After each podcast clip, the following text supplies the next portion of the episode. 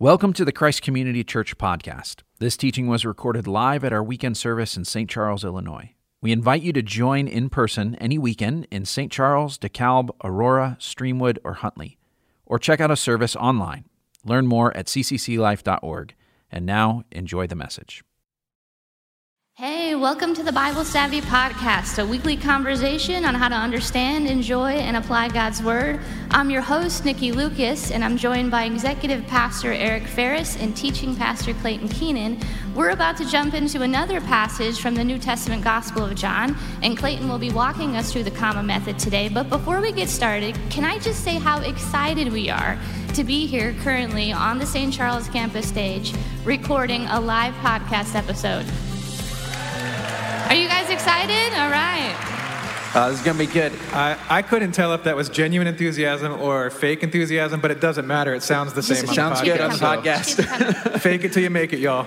Um, so, Nikki, I have a question. Uh, each week when you introduce us, you always say, teaching pastor Clayton Keenan, executive pastor Eric Ferris, you say what we do, but you never say what you do. And so I figured that this is the perfect opportunity to tell uh, all of our listeners and everybody who's here uh, live exactly what you do because here, here's the thing. Uh, nikki is perhaps the most influential pastor you've never seen at our church okay? And here's why. She is the creative arts pastor uh, and that means she is leading the team that plans all of our weekend services and executes them across uh, five campuses and an online broadcast and all of the rest which means if you have ever been blessed by a service here at christ community church uh, you have nikki and her team to thank. So can we thank her right now? Thank you. And the, the, the reason you don't, uh, you don't see her is because normally she's in the back of the room at our St. Charles Auditorium wearing all black with a headset on, kind of directing things from behind the scenes. Uh, but she is active uh, each week as we do this. She leads the army of the black T-shirts, as I, call it. I do. Why do why do I know I know I like stage hands always wear black because you don't want to see them on the stage. But why do all tech people, all creative arts people, always wear black? We never know when we're going to have to go out on stage. You guys remember last weekend, if you were here, we forgot to bring out Jim's flip chart and his stool, like his water and his stool, and so I had to come out on stage. And so normally it But helps we us. see you even if you're helps wearing a us black blend t-shirt. into the black to the we don't think like we don't think like a water bottle's just floating out. Of no, but it just you know you're not paying attention to my cute outfit, so you know I just blend in.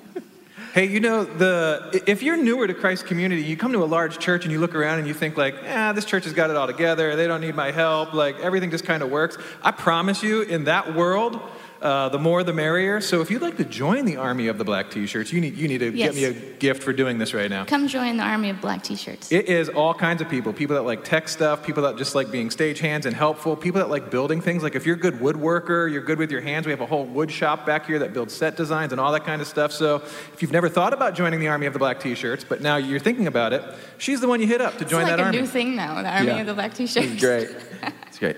Hey Clayton, do you recognize this? Uh, I, I, I think so I this do. is a confetti cannon, and what you all need to know is that this weekend is Clayton's birthday. Happy birthday, happy birthday, happy, happy, happy birthday. And last last time we recorded this live episode, I surprised when Clayton was doing the whole intro thing on Saturday when we did this. He didn't know I had the confetti cannon, and I shot him with it when he didn't know it was coming. So my question is, what is worse, not knowing it's coming, or knowing it's coming? Uh, the, the surprise. I, I, I hate surprises. Oh boy. Oh, oh, confetti in my tea. There's and and on my notes now. I'm gonna is- be this so distracted by these little pieces now. Seriously, what, what was worse, the surprise or that? Uh, I'll, I'll, I'll go with this, but uh, That was worse? but I Yeah, would- yeah, no, uh, yeah. Thanks, Eric. It's I appreciate your it. Love you guys. Um, all right, let's get started. uh, we are going to be walking through a passage in the Gospel of John. If you've got a Bible, you can turn with us to John chapter eight. We're going to start in verse 31, and we're going to use. you have it right here. You don't yeah, need if you, your Bible. if you if We you don't have a printed it for Bible, we got to print it for you. Uh, follow along. And uh, we're going to walk through the comma method. And uh, let's here, here's what we're going to do. We're going to review these kind of five steps. And so we're going to put it on the screen. I'm going to have you guys say it with me. Okay, yeah, thanks, thanks for clearing that. Here we go. Let's let's say this. Comma is context, observation, message, meditation, application. And so this is the, the simple method, and it's not meant to be this kind of rigorous, uh, you know, have to do all of the things. It is simply a way to slow you down and get you to look more closely at the passage. Yeah, I have talked to plenty of people. I see it play out in my own my own community group, which I think is technically called a super group around here. Because if you have a group that's so large that you have to divide out into multiple discussion groups, I think you're technically a super group. Uh, so I live in Elburn, so it's a bunch of us that live in Elburn that get together. And I think a lot of us just overthink the comma method. Like, well, I gotta do it perfect on all the steps. And so let me let me just remind everybody: the comma method it really is just meant to slow you down to actually get something out of what you're reading. I think one of the so Bible Bible reading schedules, whichever one you use, you might happen to use the Bible Savvy schedule, but there's lots of schedules out there. The benefit of a schedule is there's a discipline to it, right? Like it tells you what to read that day, it kind of organizes what you're going to do, and you have a plan to actually read your Bible. I think the potential downside could be that we get into this checklist mentality where we say, well, good Christians read their Bible and bad Christians don't read their Bible. And so if I read my Bible today, God likes me a little more. And if I didn't read my Bible today, maybe God likes me a little bit less. And so it's possible that you just, you know, do it a checkbox. You just read today's reading and you just check it off. And, but that's not the point.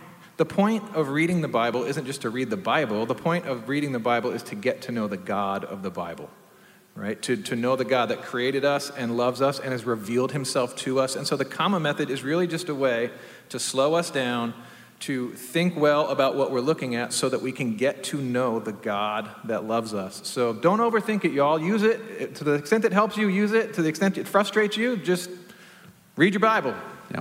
So we're going to start with context, that first C in comma here. And context is basically the idea of looking at what is around the passage so that you don't take something out of context. You're easy to misunderstand things when you take them out of context. And the, the simple way to get context is uh, to look at, if you've got a study Bible or uh, you uh, go online, you can look up uh, uh, Bible project videos, uh, get kind of an overview of the book and what it's about. Fortunately, in the book of John, we actually have John giving just a like a one sentence summary of hit the point of his book. And so this is what it actually says uh, in John chapter 20. Uh, John says, Jesus performed many other signs in the presence of his disciples, which are not recorded in this book. But these are written, the ones I wrote down, these are written that you may believe that Jesus is the Messiah, the Son of God, and that by believing you may have life in his name. So, anytime you are reading something in the Gospel of John, you know the reason he included it is so that you, it would point to Jesus to say, This is the one that you have to believe in because you can have life in his name. And so that's what he's pointing people to. And the same is true in this particular conversation. I'm now, having a hard time taking you seriously right now. You know why? Do I have confetti on? He's yeah, yeah, there we go. There you go. Can we just zoom in on Clayton so he can? There you go. You're all set now. Okay. Oh, there's still more. Oh man. Um, and so uh, the conversation we're reading today, we're going to kind of jump into the middle of one. And, uh, and here, here's what's going on there is kind of uh, an argument happening. Jesus is talking to people who are his uh, opponents, and they are uh, you know, pushing back on him, and Jesus is pushing back on them. And uh, we're, we're dropping right in the middle of it. But here's the thing that has just happened right before this verse we're picking up in it says, Even as he spoke, many people believed in him. So there's, there's hostility, but there are some people who are saying, there might be something to this Jesus guy. So we're going to pick it up in verse 31, and Eric's going to read. All right, here we go. Read along, uh, not out loud, but you have this right here, so read, read along as I read it. To the Jews who had believed him, Jesus said, If you hold to my teaching, you are really my disciples. Then you will know the truth, and the truth will set you free. They answered him, We are Abraham's descendants, and we have never been slaves of anyone. How can you say that we shall be set free? And Jesus replied, Very truly I tell you, anyone who sins is a slave to sin. And now a slave has no permanent place in the family, but a son belongs to it forever. So if the son sets you free, you will be free indeed. I know that you are Abraham's descendants, yet you're looking for a way to kill me because you have no room for my word. I'm telling you what I have seen in the Father's presence, and you are doing what you have heard from your father. Abraham is our father, they answered. If you were Abraham's children, said Jesus, then you would do what Abraham did. As it is, you're looking for a way to kill me, a man who has told you the truth that I heard from God. Abraham did not do such things. You are doing the works of your own father. Now, we are not illegitimate children, they protested. The only father we have is God himself. And Jesus said to them, If God were your father, you would love me, for I have come here from God. I've not come on my own, God sent me. Why is my language not clear to you? because you're unable to hear what I say. You belong to your father, the devil, and you carry out your father's desires. He was a murderer from the beginning, not holding to the truth, for there is no truth in him. When he lies, he speaks his native language, for he is a liar and the father of lies. Yet because I tell the truth, you do not believe me. Can, he, can any of you prove me guilty of sin? If I'm telling the truth, why don't you believe me? Whoever belongs to God hears what God says. The reason you do not hear is that you do not belong to God. All right, we are going to go to the O in comma, which is observation. And when we do observation, there's kind of a, a handy little uh, acronym to help remember some of the things that you're looking for. Because this is what observation is. You're kind of being detectives or scientists. You're looking for the data, the evidence uh, to figure out what this passage means. So the more you can gather, the better. And we've got this acronym that helps us know what we're looking for. And it's TREATS, T R T S. And so uh, we're going to do a little pop quiz here. Can you guys tell me what the TRTS stand Sometimes for? we stumble over this in the podcast. It's normally Nikki's fault. All right, so Oh, what's you the just T? wait. You just wait. What's the first T? Theme. You got it. Theme. R? Repeating words and phrases. T? Truth about God. there you go. so when you're, when you're on the spot. When you're on the spot, you forget it. And S? Something striking. Something striking. So here, here's what I equate this to. I, I will readily admit that sometimes when I'm at the doctor, the dentist, I still like if there's a highlights magazine on the table, I will pick it up. Do you guys remember highlights magazine? that You, your, your got- people they're are all out there. of Got highlights that for fans here. highlights magazine. so in highlights magazine, there's normally like the page where it's like the jungle scene, and it says find the ten hidden garden tools in the jungle scene. That's what observation is when you're reading your Bible. You're just looking for stuff in in the text that you're reading. So that's what we're doing when we're doing observation. If you have no idea what highlights magazine is, just forget the last two minutes. So what we're going to do is we are going to go around we're going to uh, identify some of our observations. What I'd love for you guys to do is as we're doing that, you look at the passage and you note your own observations in each of these categories that we're going to do. Uh, when it comes to theme, the, the kind of cheat sheet version of this is to simply look at the heading of the section in the Bible. This is not something that's part of the Bible, it's something that the translators put in there, but it is a great clue for kind of the overarching theme. And in this case, it says uh, dispute over whose children Jesus' opponents are. And, and that heading, I think, highlights what we've already said that this is kind of a, you know, a- an adversarial conversation. There's a conflict going on, there's opponents, there's a dispute. Uh, and if you look at the other headings in the chapter, you see dispute, dispute, dispute. You realize that's going on. Uh, let's talk about repeating words and ideas. Uh, What repeating words and ideas did you see in this passage? Um, I saw the repeating words of truth and lie, so this contrast there. Um, I, the word truth pops up like seven times, so obviously this is important for us to pay attention to. Uh, there's a lot of talk about father and children. Jesus saying, God is my father. You think God is your father, but he's not your father. You actually have another father. Your father is the devil. So you're children of the devil. I'm a child of God. So there's a lot of father child talk. I wish on my sound effects panel I had a Who's Your Daddy sound. and if I was smarter, I would have put it on there, but I would, don't. would have added that. Uh, it, there, a lot of the things about the, the, the child father uh, thing is that children reflect their, their father, you know, and uh, we got a, a little example of this recently. Uh, Eric and I, we actually recorded a podcast episode that's going to be released uh, in, in the next week or so, uh, but Nikki wasn't there. And so we decided, what do, what do we do without Nikki? So we had the bright idea of let's bring our daughters in. And so I had never met uh, Eric's daughter. I don't think he had met my daughter. But when they sat down, it was very clear whose children they were uh, because they, they, they reflected uh, the personalities and the things that, that we, we tend to say. Yeah, Clayton's daughter was dropping lines that he says all the time in his sermons, and my daughter was trying to make sound effects with her mouth. so Yeah, it was, Whatever. it was great. Um, an observation I had here is um, the, the idea of hearing and listening came up a lot, and it seemed to be connected also with the idea of obeying uh, that, that went together there. Yeah, another uh, set here that I had was slave and free. And I think it's interesting, like, Jesus is talking about setting people free from sin here, but they're so stuck on, like, their heritage, like Abraham, that they're like, yeah, no, we're, I mean, we're good. Like, they have this mindset of, we're, we're free people, even though, he, like, they're not even paying attention to the fact that he's talking about their sin. Yeah. Yeah, connected to that, a lot of Abraham talk. They, they, there's something in their head where they're thinking, whatever you're saying, Jesus, whatever you think we need, we don't need it because we're descendants of Abraham, so we're good. So, there, so somehow there, there's a lot of talk about Abraham, and they're banking on their heritage uh, more than what Jesus is saying they need. Yeah. Let, us go to the, the other T here in Treats truths about God. Uh, what did you guys see? Uh, what did it say about God? Sometimes we're looking for titles or just kind of things that God has done. So, what did you guys see? We, yeah, we saw some titles Father, God is Father, Jesus is the Son. Yeah, I think this is probably the observation category that makes people's brains melt, right? Like you just like squint and stare really hard at your Bible and see if you can like see a truth about God in there. But most of the time, they're so obvious that you look right past them, right? So uh, in verse uh, 36 and 38, you all can look at this. Jesus says something very interesting. And in, and in verse 42, he kind of says the same thing. He has been with the Father. Which we just, because we're on the other side looking back at the story, but if you imagine like the audience, Jesus is saying to them, I have been with God the Father and I have been in his presence, and I'm only saying what he has told me to say. So that is a, a truth about Jesus is that he has been with the Father. Yeah. Um, I also see here in verse 36, it talks about how the Son sets people free. So, all that slavery freedom talk, Jesus is saying, I'm the one who can set you free from the slavery that you're in, which, along with, I've been with the Father, like those two claims are really, really bold. Like, if you met someone who said that to you, and you're like, oh, yeah, I've been with God, He sent me here to set you free. Like, you can understand why people would have a little controversy uh, around that. Yeah.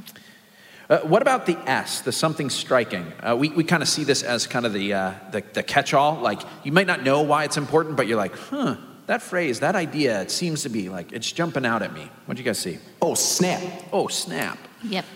So there If you think that in your head when you're reading your Bible, that's something striking. Yes. Oh, snap. There you go. So I picked up on a lot of if then statements that explain uh, kind of like with the characteristics of a follower of Jesus. So, verse 31 if you hold to my teaching, you really are my disciples. Uh, verse 39 if you were Abraham's children, you would do what Abraham did. Verse 42 says, If God were your father, you would love me. And then 47 says, Whoever belongs to God hears what he says. So if you hear God, then you then you belong to him. So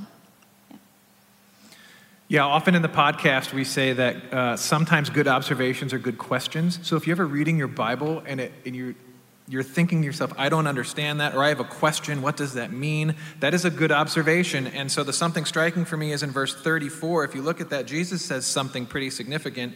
Everyone who sins is a slave to sin, which sounds like hyperbole or an exaggeration. And so you ask yourself, well, what does that mean? What's he talking about? Because at, at, face value it's like everyone has sins. Like if i do something bad it means i'm a slave. Like that seems like such such an exaggeration that i need to stop and think about that for a little bit or look more at the text to see what does he mean when he says that.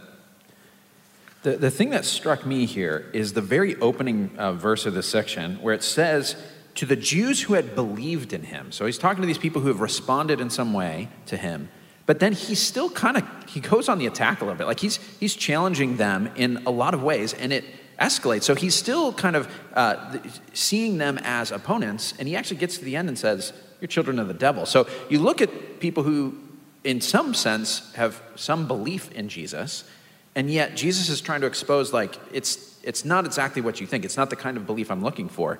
And it, it reminded me actually of something that Pastor Jim said maybe a month or so ago in a, in a sermon he talked about how sometimes we think of the world as divided between two groups. There are believers and there are non believers. You know, people who, who follow Jesus and people who would say, no, I don't follow Jesus. But he says there's actually a third category, and it's make believers. It's the people who, you know, would say, oh, yeah, I'm a Christian, or, you know, I go to church, or, I, I, you know, I, yeah, I believe that stuff. But the reality is it doesn't touch their life in some way.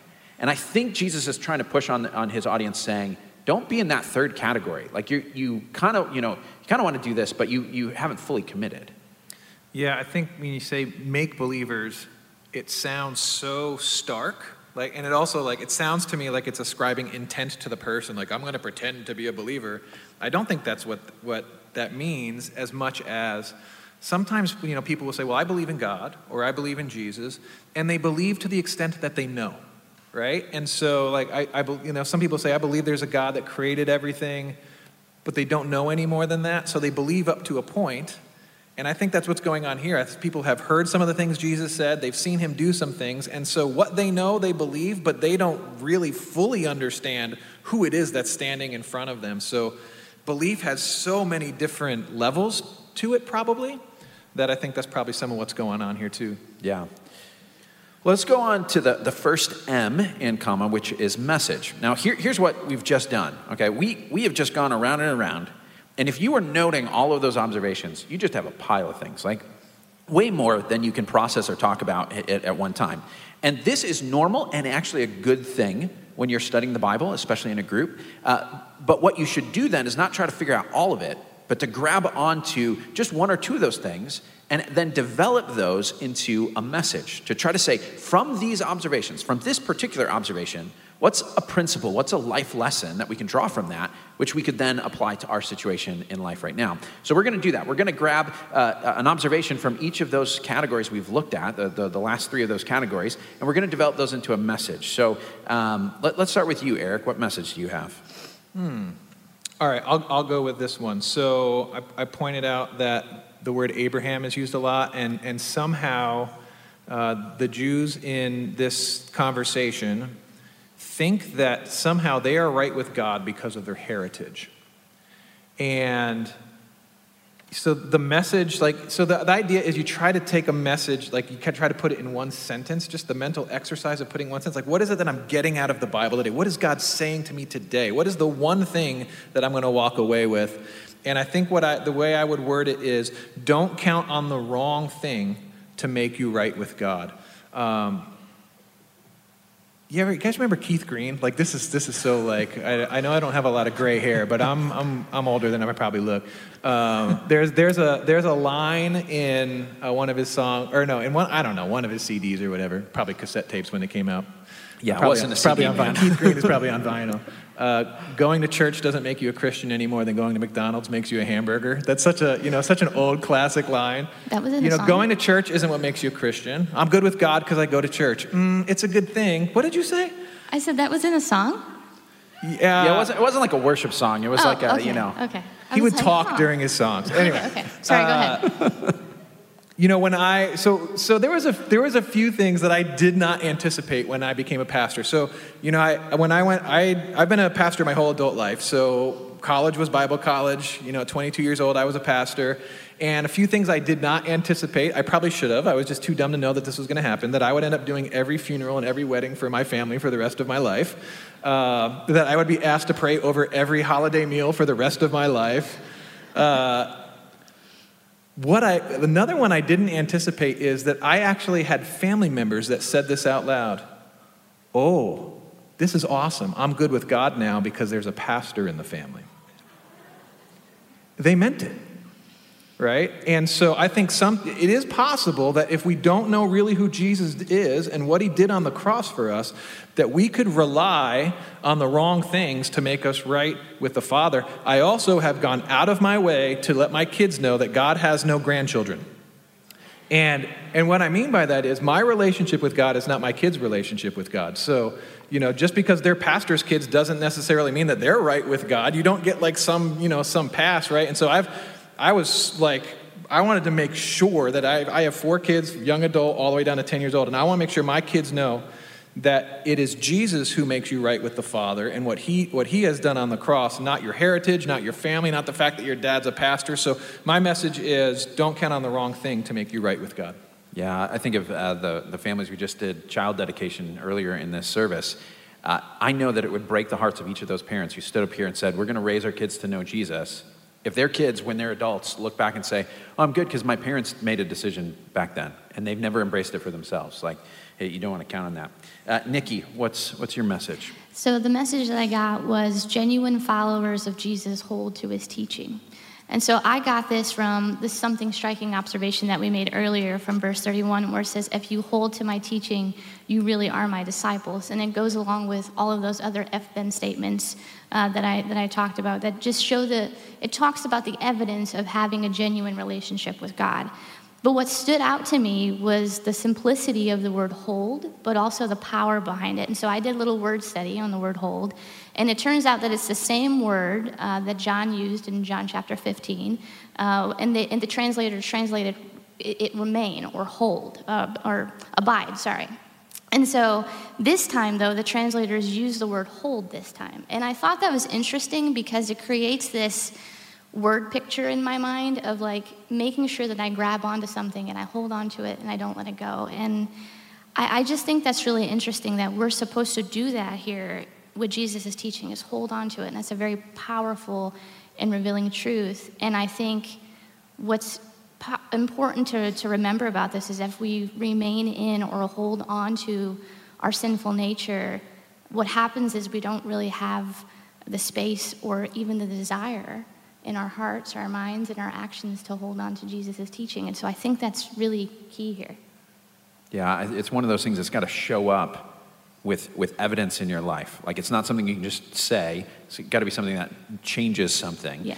So sometimes when people read a passage like this, they'll ask the question, okay, so what about me? Like, how do I know that I'm really Jesus' disciple? If there, you know, it's, I got to hold to his teaching. Like, what should I look at to know if it's really real? So if someone asked you guys that, what would you say? Hmm, good question. So, like someone that maybe grew up in a Christian family or grew up going to church and they're wondering, am I, am I really a Christ follower? Uh, I think part of the answer is you know a tree by its fruit, right? Like, so you just look, you look at the life of somebody. If you are following Jesus and you're holding to his teaching, you live in the world in a different way than somebody that isn't, right? And so you should be able to look at someone's life and see, see behaviors, see choices, see priorities that are not perfect, but increasingly looking more every day like the, the life that Jesus offers and the way that he teaches us to, to live in his world. So I'd say you look at, you look at behavior. Yeah, it's, it's the same thing that I just talked about too, just that, that desire. What's, what's on your mind, what's on your heart, what's leading you to take the, make the, the you know, the to basically just act in the way that you are. Is it, is it Jesus or is it something else? Yeah. I, I see that line in verse 42 if God were your father, you would love me. Like there's, there's also a, a desire for Jesus that comes from that too. You know, that there's, there's you, you do what he says, but you're also longing for him in particular. And, and, and I see that. Uh, one thing that I always want to remind people when they ask that question is when we talk about the evidence of someone being a genuine follower of Jesus, we're talking about evidence. We're not talking about the causes. Okay, so sometimes people get this reverse. They say, you know, if I if I do all the right things, then God will accept me. But it's actually the opposite. God accepts you not because of something you've done, not because you've earned it, not because you checked the box and kind of, you know, graduated that or, you know, whatever. Like, it's because he's already accepted you as you are that it begins to transform. And the, the, the problem is when we say, oh, yeah, I've, I've, I've put my trust in Jesus, but nothing starts to change. You might have to go back and say, did I ever actually really do that? Um, it's not because it earned it, but because it's the evidence of that happening. Uh, here's, here's the message that I came up with. This is from the uh, truth about God that we talked about uh, that if the son sets you free, you will be free indeed. And so uh, I kind of simply restated that and said, You'll be a slave to sin unless Jesus sets you free. You'll be a slave to sin unless Jesus sets you free. And uh, going back to Eric's kind of question there before of, okay, but you're talking about being a slave. Like that's really strong language for like, okay, I did something wrong. Like, A slave? And I think what's really helpful is to think about it this way there is the difference between kind of external slavery and internal slavery. Uh, external slavery is when someone or something is controlling your behavior. It's forcing you to do something. And that's kind of, you know, the common way to use that word. But internal slavery is when there is something inside of you that compels you to do things that in some part of you you know you wish you didn't do, that you, you don't want to do, you ought not to do. And so I think of that experience, you know, that, that experience where you're like, why the heck am I doing this? You know, you, you, you go back to something, uh, an addictive behavior or an unhealthy relationship, or, or your, your mind keeps kind of obsessing over, you know, oh, that person who did me wrong, or your image with people, or your money, or whatever it is, and you keep going back to that thing. Jesus is saying that's the slavery I'm talking about, that you are, you are being controlled by something that if when push comes to shove, you would say, I probably shouldn't be doing that. That's what he wants to set us free from.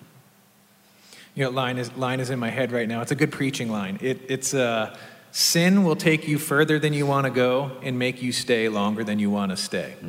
I, you know, you ask yourself, like, if, if something is causing you to think or behave in a destructive way that you don't want to think or do, what would you call that? I don't, it's not freedom, right? If there's something compelling you, and it is really scary to think that we have a slave master on the inside of us, our sinful, broken nature, um, that causes us to do things that we don't want to do, that we regret, that we know on the front end will cause pain or not God's best in our lives, but we still find ourselves doing it. And Jesus is just telling the truth. Yeah.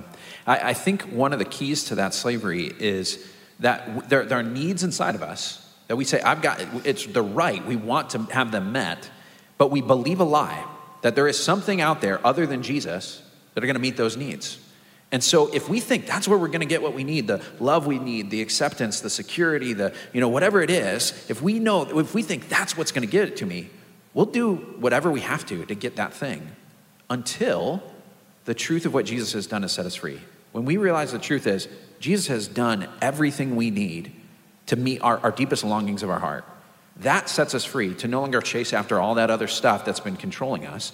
And so that's what Jesus is saying. He's saying, if you come to me, I'll give you all that you need so that you're going to be free from all of those other things. So let's go on to the, uh, the second M in comma, which is meditation. Now, uh, here's what we mean by meditation it is simply prayerful reflection, prayerful pondering on a passage of Scripture. And so uh, the way we're going to do this today is we're going to give you about 45 seconds. And I want you to reflect on this, uh, this question here. And uh, not just you think about it, but listen to what God has to say to you through this. Okay, so here's the question Ask God, how are you calling me to respond to these words of Jesus? If you hold to my teaching, you are really my disciples. Then you will know the truth, and the truth will set you free. Take 45 seconds to ponder that.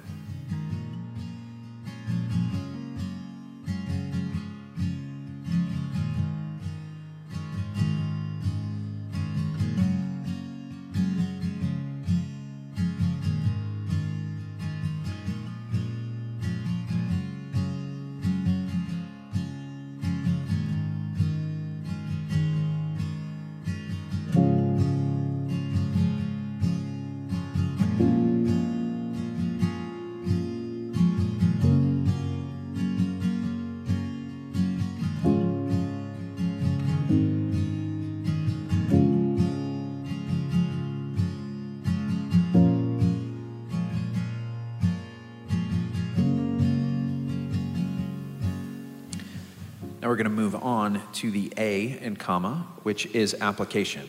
Now, hopefully, for you, as you contemplated that scripture, as you meditated on that, God was speaking to you, saying, Here's a way I want you to respond to that. Uh, if you, you didn't have enough time for that, you can always spend more time later uh, pondering that if, if you'd like. Uh, normally, on the podcast, what we do when we get to application is we go around the, the table and we all share kind of one thing that we in particular are going to do. Uh, but this time, I kind of want to direct it to one particular group of people who might be here.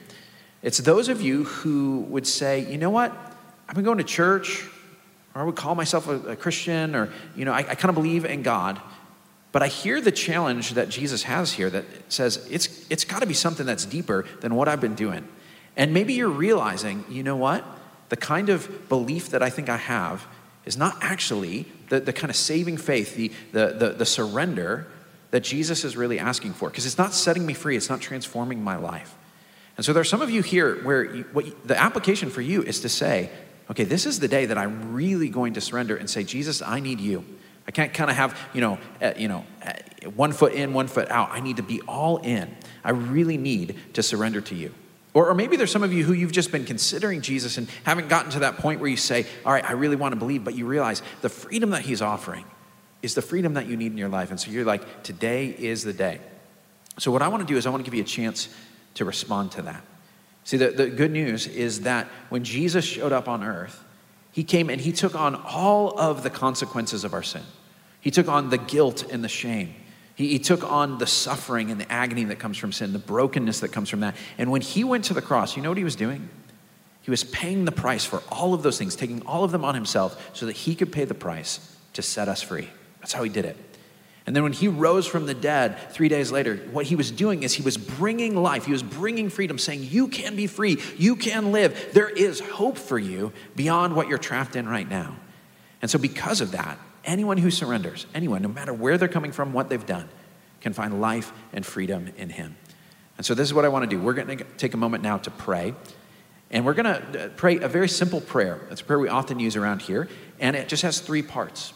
It's a prayer that expresses our surrender by saying, sorry, thank you, and please. And so, if uh, this is you and you're in that moment and you want to surrender to Jesus now, you can pray along with me. Let's pray.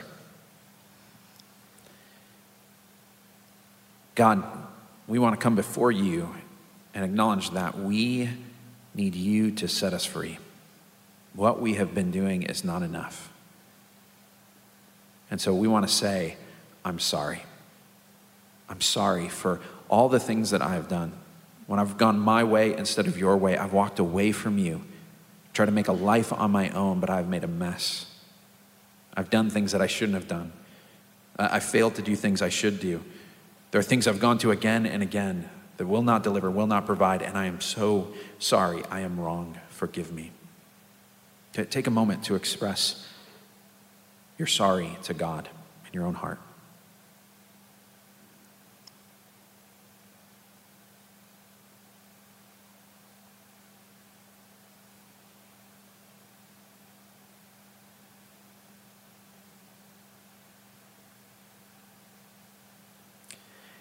And now, God, we say thank you. I want to say thank you, Jesus, for uh, coming to earth, to not leaving us to solve our problems on our own, but you saw me and you loved me. And you came and you took the burden of my sin. You went to the cross and you paid the price that I should have paid. You died the death that I deserved, and I couldn't have done it for myself, but you did it for me.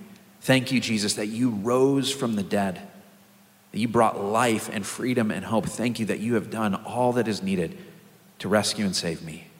Take a moment to express your gratitude to Jesus.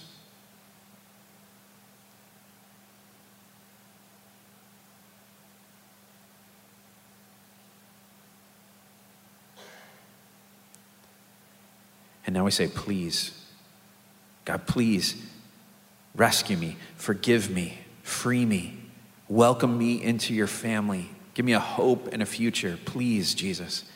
Jesus, be my king. I'm done running my own life. I want to walk in your way. I want you to be in charge. I want to hold to your teaching. Please come into my life and transform me. Let me bear fruit. take just a moment to ask God to save you and be your king.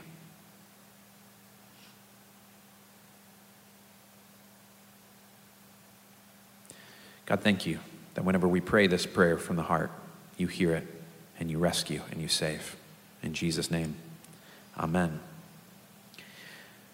Now, I want to tell you if you just prayed that prayer, that prayer is a first step in a relationship with Jesus. It's a first step, having surrendered to Him, that becomes part of a daily walk with Him. And what we love to do around here is help people continue in that walk, take their next steps with Jesus. So if you prayed that prayer of surrender, maybe uh, for the first time or the first time in a very long time, uh, we, w- we have a gift for you. Uh, around the room in each of our campuses, we have what we call next steps packets available. And that that has some material in there, uh, a Bible, and some other stuff that uh, will help you continue to learn how to walk with Jesus in your life. Uh, and if you are listening or you are watching online, you can find that same material if you go to our website, ccclife.org slash next steps. We want to make sure you have that uh, as you continue to know what it means to hold to Jesus' teaching. All right. Well, that is all that we have for you, friends. Thanks for listening this week. Join us next week for a new episode. We'll be looking at another passage from the Bible Savvy reading schedule. And in the meantime, if you are not following along with the reading plan, you can check out BibleSavvy.com to download it and start reading along. Also, you can subscribe and leave a review on whatever platform you're listening on. Email us your questions or suggestions at podcast at BibleSavvy.com. Lastly, tell your friends, and we will talk to you next week.